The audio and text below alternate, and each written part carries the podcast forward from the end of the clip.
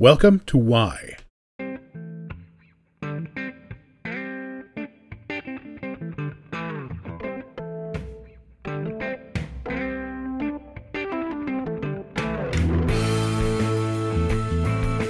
The first stop on this journey of self indulgence or self discovery or whatever is with Dave Robison. Dave, I've known for several years now. I met him at Balticon as part of the new media slash podcasting group. And he was host of the Roundtable podcast, which helped develop a lot of ideas uh, through workshopping and spitballing and white papering. And I found him to be a natural resource of creativity and positivity. Uh, we worked together on Hidden Harbor Mysteries, where he performed as the narrator, and we've worked on a couple of other projects together. But I wanted to talk with him about how he keeps such a positive outlook. It was a great conversation. Introducing Archivos, a new story development tool that allows writers and gamers to document the story elements of their settings, map the relationships between those elements, and then display those connections through three unique interfaces. One of those interfaces is the timeline. Every event documented by the storyteller is displayed in chronological order on a scrollable timeline. Details for each event are available with the click of a mouse, including a summary of the event, the location, and the characters who were involved.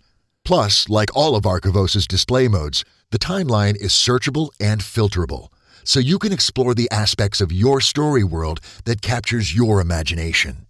Learn more about Archivos at www.archivos.digital. That's A R C H I V O S dot digital. Archivos. Your stories illuminated. Conversation always elevates. It always elevates when I'm on the Skype line. Yes, yes, it does. Yes, it does.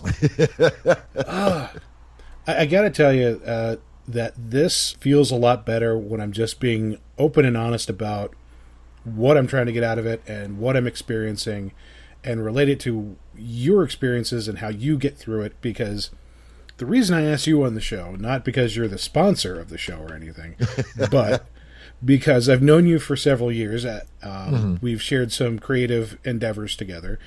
And through it all, you remain consistently upbeat, optimistic, energized. And I know that, that that's that's coming from a, a deep reserve in your character.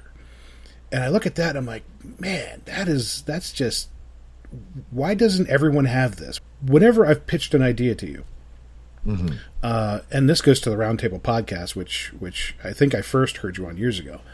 Uh, Right. You're the kind of guy that nurtures an idea and builds on it, which is kind of the opposite of what writers typically do in terms of critique. They start to deconstruct it and criticize it, pull out pieces of it, put those pieces together in a different configuration, and, they just, and it's it's a different process. With you, it's it's okay. You gave me the clay. Let's try and mold something together. Would that, is Sure. that- did you say that's like an accurate statement of, of how you feel you're doing things, or I that that's actually okay. Let's let's get down to the, the the heart and soul of how this how the magic works on on brainstorming. For for me, I it's it's a matter of finding the joy and the delight in a thing, whatever that thing is. Uh, it's uh, just a quick sidebar. Um, I was just at Worldcon last week, Yes. and uh, had on occasion had occasion to to sit several times with one of the vendors. Uh, and this guy, I, I saw his stuff. He was a leather worker. He's very talented, but he was very negative. It's like, ah, you know, God, this, my back hurts, my knees hurt. Yeah, I understand that, but uh, the the booth is not doing well. I'm not making my money back. I'm sleeping in my van. Yada yada, and I, it got to the point where if I saw him sitting on the bench where my wife and I usually sat to, to take in the air, as it were, I'd go like, oh, God, here it comes. And it occurred to me that the guy had no joy.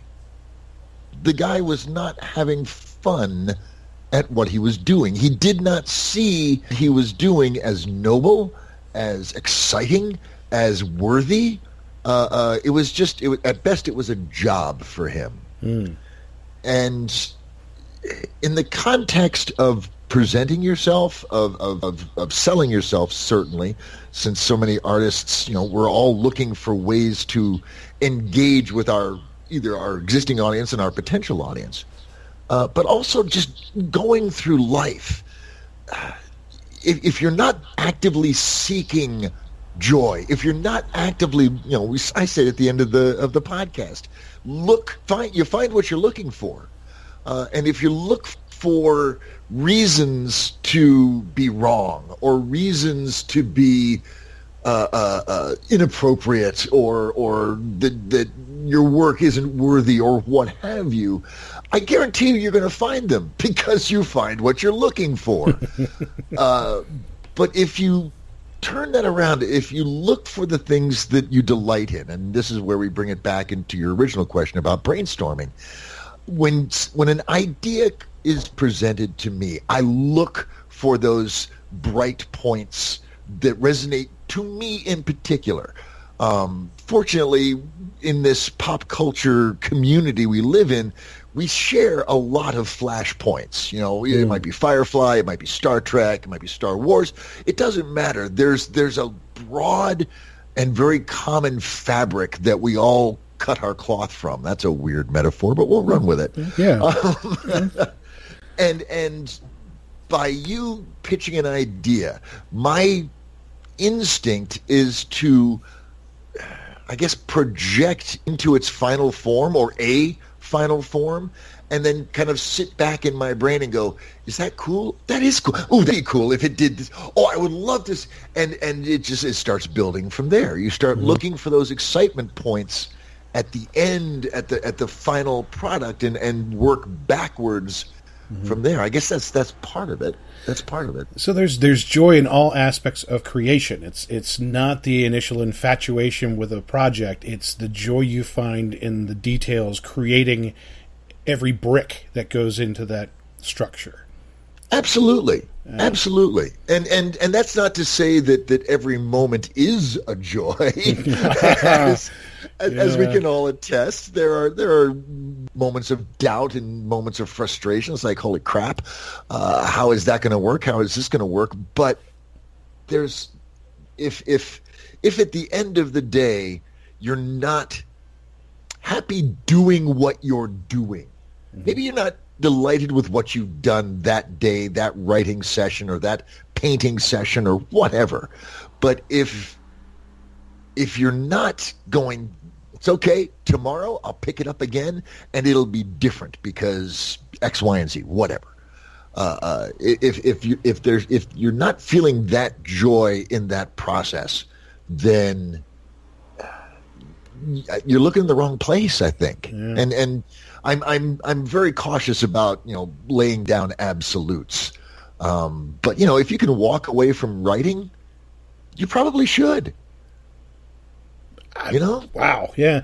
And, and I think a lot of writers think that every day. They think they that it's well, I don't know. I, can, I don't speak for all writers. I don't know all writers, but I come from a community of, of people who invested enough to get a master's in it, and it's a very diverse community of people who the last thing in the world they would want to do is walk away from doing that. Um, but it's the days that.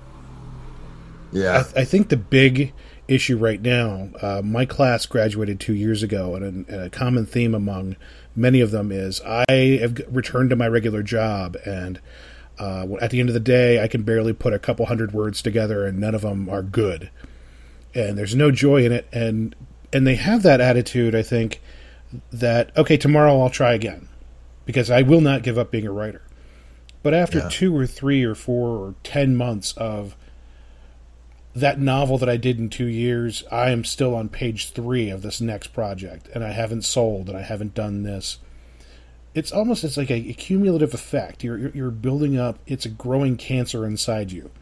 It's inertia. Absolutely, it's yeah. dragging you down. Yeah, and, and in but, your case, you've you've created these these incredible projects that had to you had to commit you know, hundreds of hours, even conceiving, and thousands of hours to execute.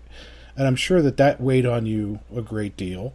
How did you work through that cumulative stress and, and doubt and frustration? Well, for one thing, I, I don't have that same sense of inertia that somebody writing a novel has mm-hmm. because every episode of the podcast that I work on uh, is a new experience. It's either a new writer, a new author that we're interviewing, and certainly a new story is going to be pitched.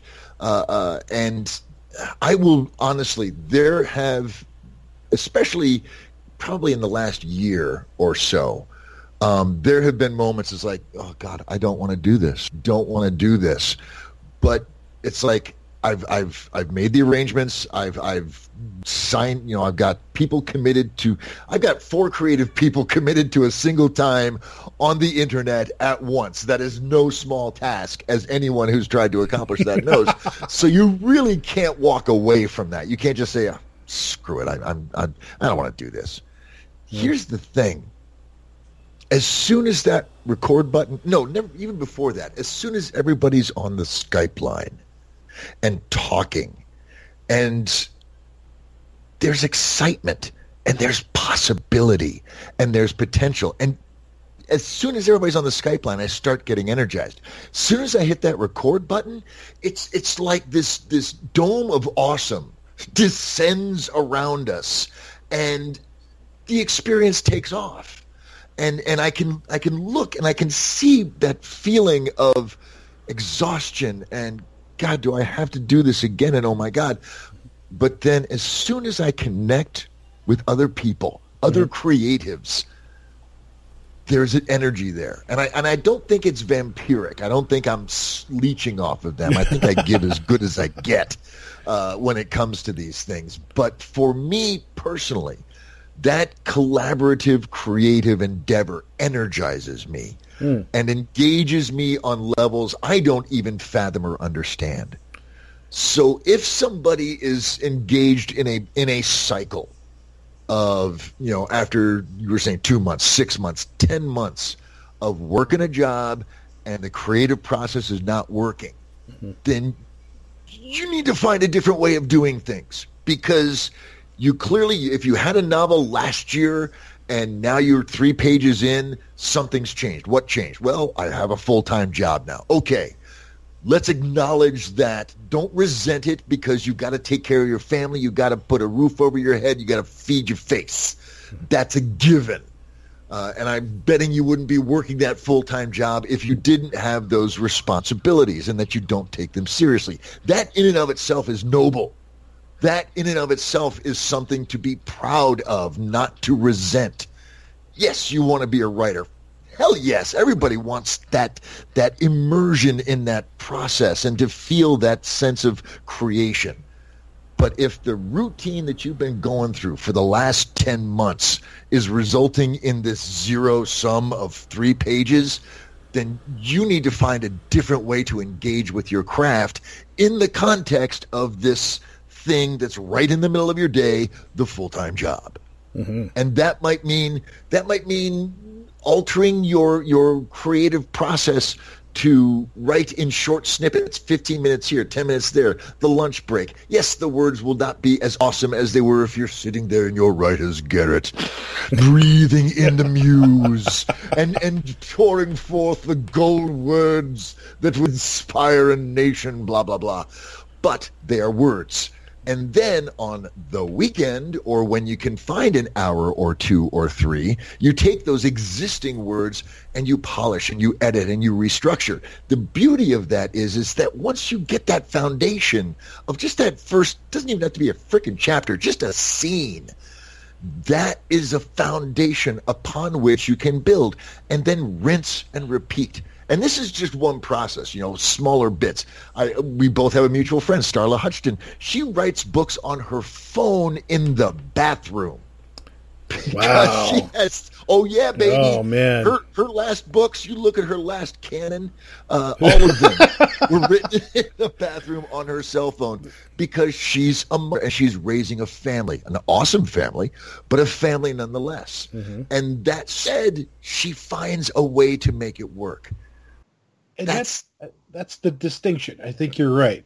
Uh, and this kind of ties as you're talking. I'm I'm taken back to this past weekend and your podcast where you your presence is energized and it is energizing.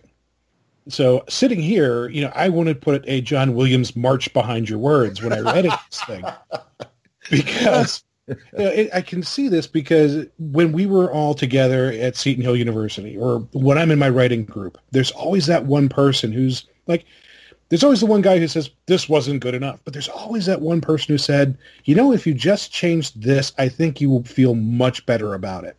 Here's yeah. how it could be even better. Not yeah. this. Eh, there's there's always the salvage guy who says this sucks, but you can make it better. But there's always somebody who says this is this is coming along, and, and here's how I think. Here's my 12 point plan for you to salvage this money.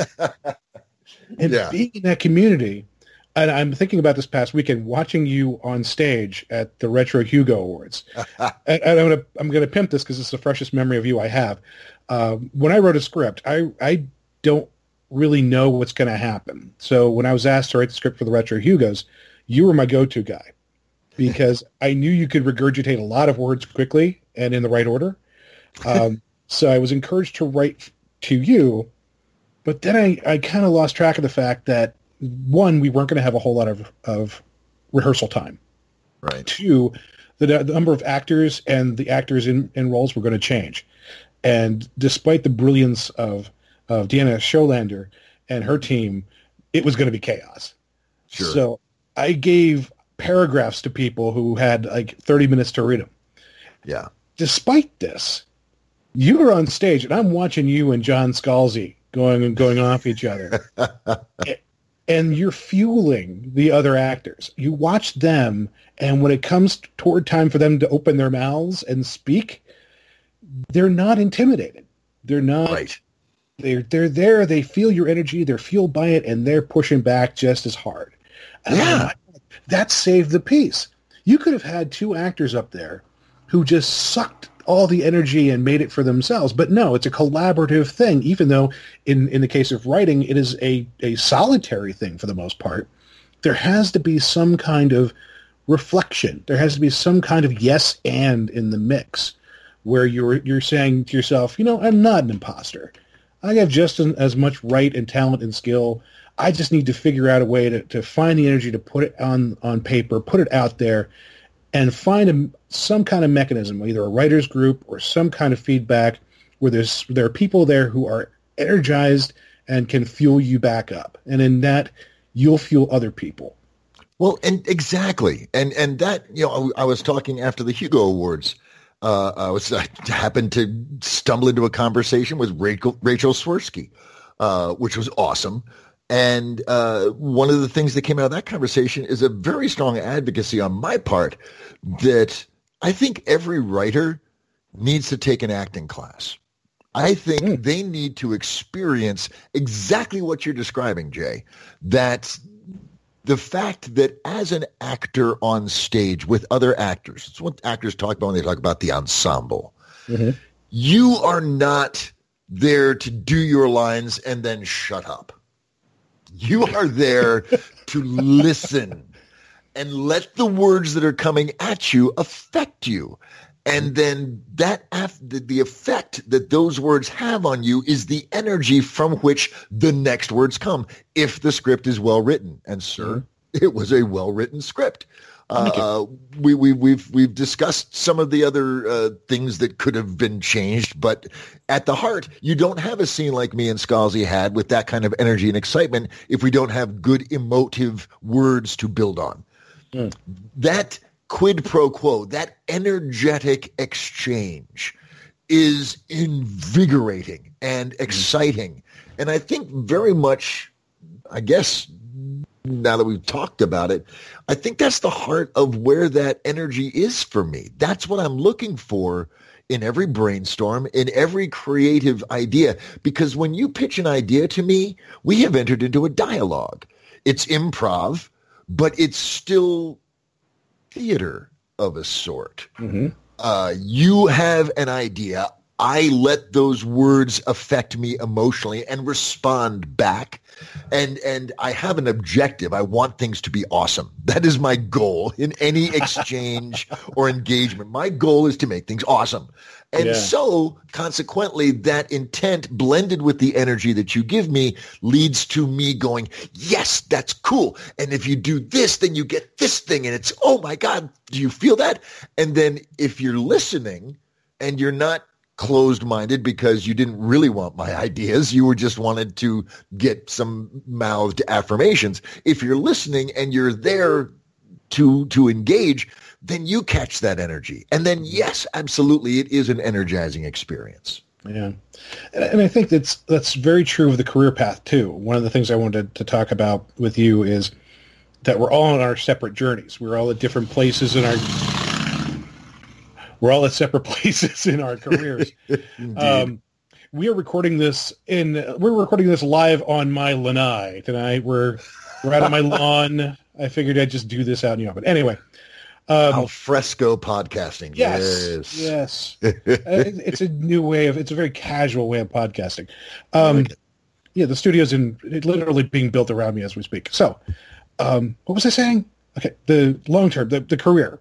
Right. The career I was on a path. panel with. I was on a panel where we were discussing um, how you measure your success in your writing or artistic career and they wanted absolutes. They after five years should I be here? After ten years, should... no, uh, it, that's uh, not the friggin' point. Raymond Chandler published his first novel when he was fifty one. That's and and he is he's a friggin' legend. The yeah. the point of this is that you are on your own mountain. And one of the senses of frustration that people express is that if they're not, they will look at their peers. They'll look at somebody younger. They'll look at somebody who didn't quote pay their dues, and they'll see them higher up the mountain, not realizing that they're on a completely different mountain than they are. And it's sure, they're, they're, they're people who look like they're higher up, but they're dealing with their own struggles. They're dealing with their own setbacks. And at some point, you may catch up with them. So one of the things that frustrates artists is that they feel like by age 30, they have to accomplish cer- certain things. And now that I'm rocketing toward 50, I call bullshit on that. Absolutely that was something that was instilled in me where, okay, when you go to college, you're going to go for an English degree or you're going to go for an art degree. That's the silliest thing I've ever heard.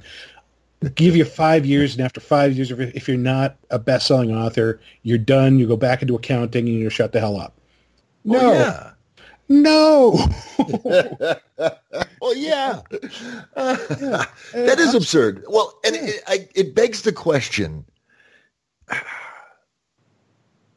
oh, how to phrase this question. Um, you know, what does it mean to be a writer? Uh, uh, you know, you people, you know, we, we you you touched on on concepts of of uh, uh imposter syndrome, uh, and and these these these absurd five year limitations that people put on each other on themselves. you know, what does it mean? And and looking for specific metrics of success. I, I think first of all, in this day and age, there's a strong sense of of urgency and and a pressure of getting things done as quickly and productively as possible. And I also feel like people are ascribing certain conditions to their value as an artist. If if I'm not published, I'm not an artist. If I don't get a Hugo nomination, I'm not an artist if these things don't happen, I'm not an artist. And and that I think is really where we need to call bullshit.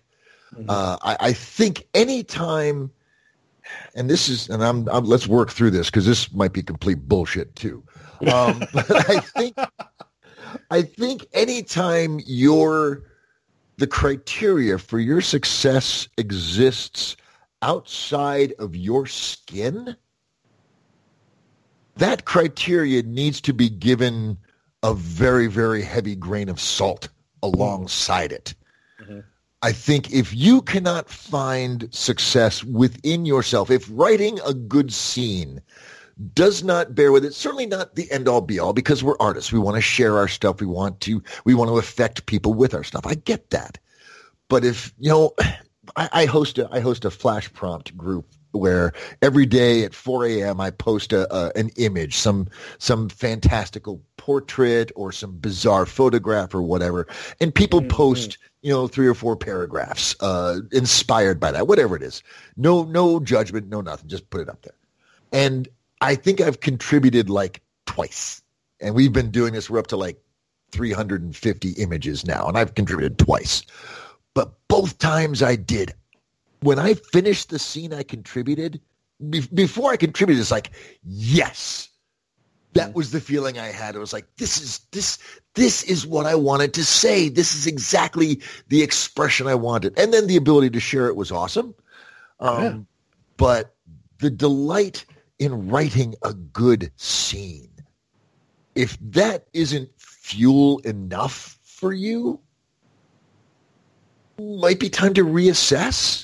Yeah, maybe, maybe. I and and again, I and that might be complete. I will call absolute BS on my own BS. No, no, I I completely agree with you. I think I think if you find passion, if you find um, some kind of energy or satisfaction in creating something, no matter how small, then you're doing it right. Yes. If your if your criteria is well, this is just a little thing I did, uh, it's not going to amount to anything. Well, okay, but you did it. It shows yeah. you still have the ability to do it, and it's on Facebook, so you can at least cherish those three or four thumbs up if you if that's your, your your small royalty for creating this for the amusement of a small group of other people. Exactly. I, I, enjoy that. I mean, this is something where uh, that I followed you on Facebook to do, and it's it shows up in my feed every morning at 5 a.m. and it's usually some provocative or cryptic photograph without any comment at all. Right. And I enjoy the hell out of it. There's some I can't fathom how I would how I could take such a great image and add anything to it. But there are times where I'm just like, this is such a this is a, such an absurd image in my head that I, I, am just going to take a completely different take on it and throw some words down and oh great, I'm good for the day. I there know that I, I, haven't lost that ability. Um, I made a couple people smile, and yep. you know maybe I got a new idea out of it.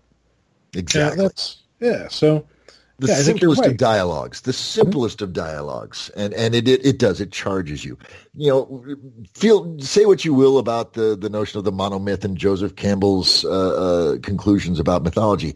He, his one phrase, his catchphrase, "Follow your bliss," is mm. is my bible. Uh, and, and and it's not you know be an idiot and and frolic around in your underwear and and do whatever. It's if you pursue the things that delight you you will emanate delight. It's, it goes back to what we were talking about at the beginning, the joy.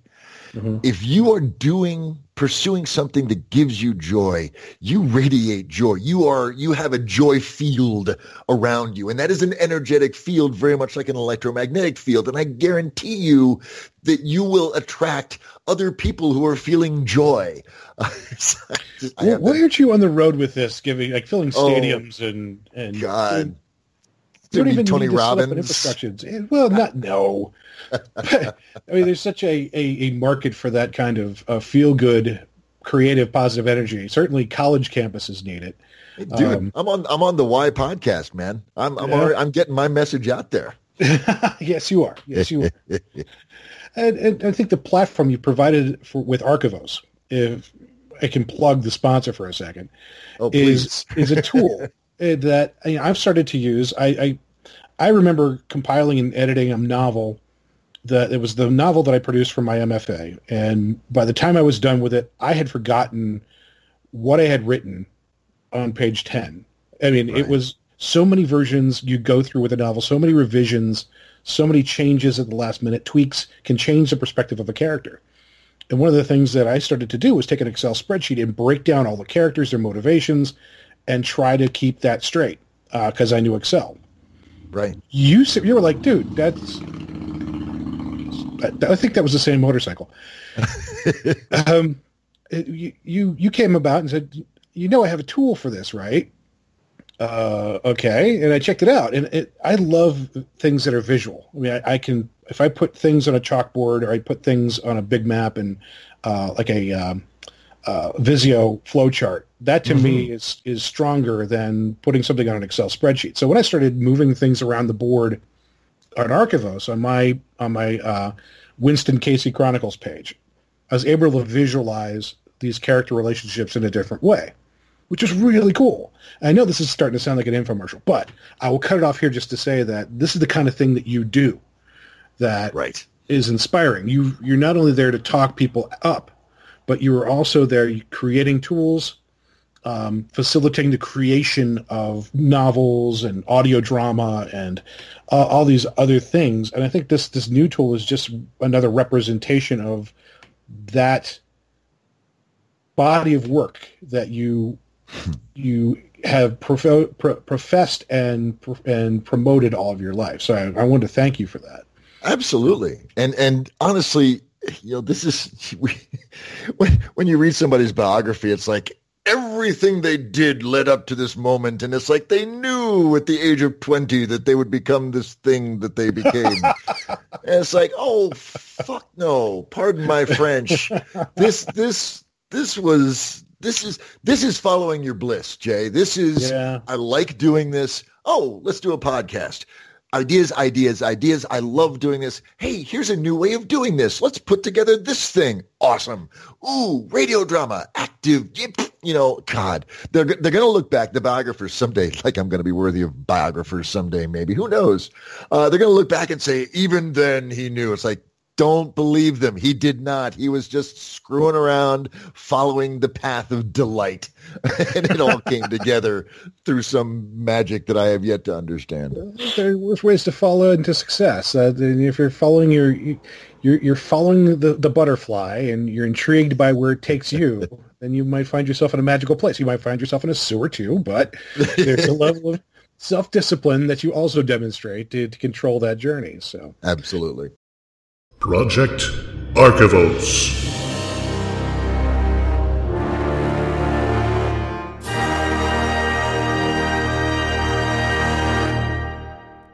One of the things we do on this show, we're going to be carrying off through this season and uh, and others, is Project Archivos, which is since we have so many writers and, and entertainers on this show, I wanted them each to contribute something toward a separate story.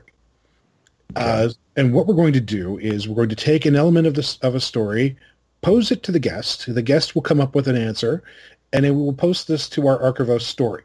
We don't have a title yet. We don't have anything yet. So as as first guest after the pilot episode with the USS Susquehannock, I am posing to you, sir. I would like you to create the genre in which we will tell this story. Okay.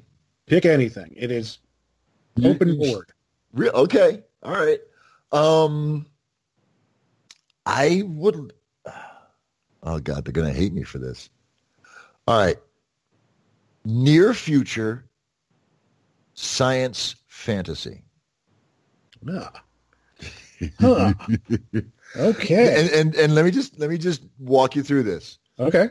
Near future anything I think is one of the most exciting but also one of the most challenging genre settings, genre settings to to to work with, just because things happen so quickly uh, mm-hmm. uh, and change so quickly, and it requires it requires us to take draw a line in the sand, and say let's look at this now and project ahead, and then not worry about it. But we don't have to project too far.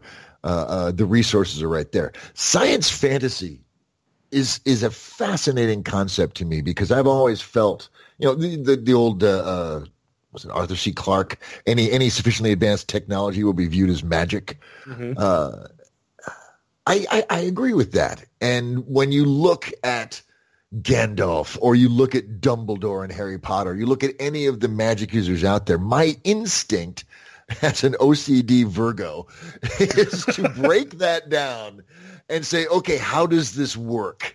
Uh, mm-hmm. Uh, what is the science of this? Uh, uh, you know, you've got uh, uh, you know, Star Wars is is definitely a science fantasy in that regard. Um, I think that's interesting. I think if we if we can apply a scientific aesthetic to a magical quality of some kind, and then sh- notch that ahead, you know, maybe just 30, 40, 50 years, I think that'd be I think that would be a, a, a a, a fertile ground to tell a story in. Yeah. So so tell the story close to the present, but apply a, a level of technology or knowledge that is projected far out, or is is that much more alien? Because when you say science fantasy, I think Krull, I think Yeah. um, ice Yeah. pirates, yeah, and, and, and distinguishing that from space opera, which a lot of people see Star Wars as. Sure. Would do you call them this? Do you see them as kind of the same space opera and space fantasy, or how would you distinguish between the two? No, no, I, I agree. Space opera is is uh, very much it, its own uh, uh, genre with very little. The speculative stuff involves things like warp drives and and how do you communicate across stellar distances. That that kind of hand wavium, I, I don't count that as magic. That's part of the genre. Okay. But when you start looking like Krull, uh, uh, and even you know Star Wars to the extent where you've got like the Force and and Mhm. the Jedi Order, um, I think that borders. I think you know while definitely the the vast scope of of the Star Wars saga is very definitively space opera. I think there are science fantasy elements in there with those qualities, and Okay. and I'd like to see us uh, I, I like the writers and the, the people to explore either a magical thing that gets revealed as a scientific thing or vice versa. Okay. Uh, and something that happens in the near future. So maybe as we read it, we have the we have the vaguest of hopes that we might actually experience whatever wonders or horrors we explore. Ah, so that, that was my next question for those playing along at home who are going to be participating in the inevitable contest that's going to be attached to this. Near future, fifty years.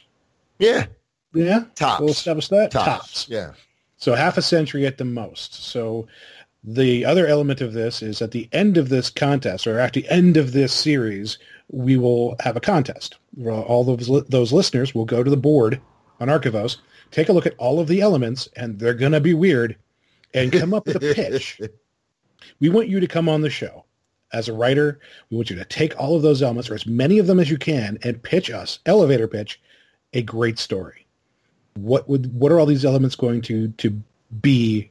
And then if we pick your story, we we'll probably come up with some kind of chintzy prize. We don't know, but we'll give you the opportunity to write that story. And if we like that story, we'll put it on here.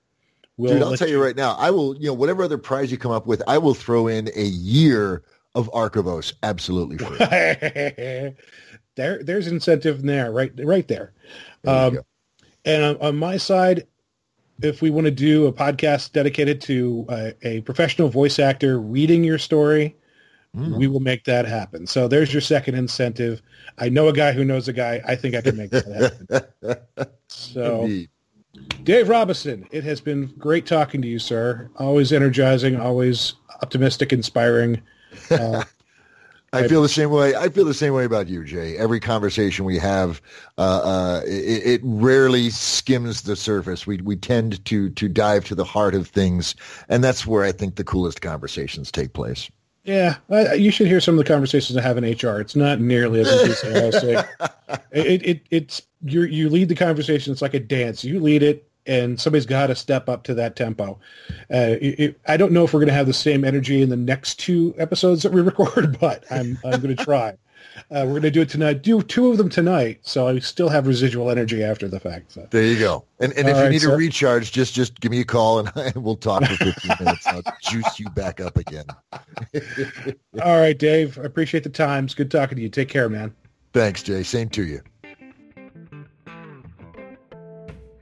Why is a production of Jay Smith Audio. Produced by Holden Smith and Jay Smith. Music by Kevin MacLeod and Compotech.com. The series is sponsored by Archivos, Your Stories Illuminated.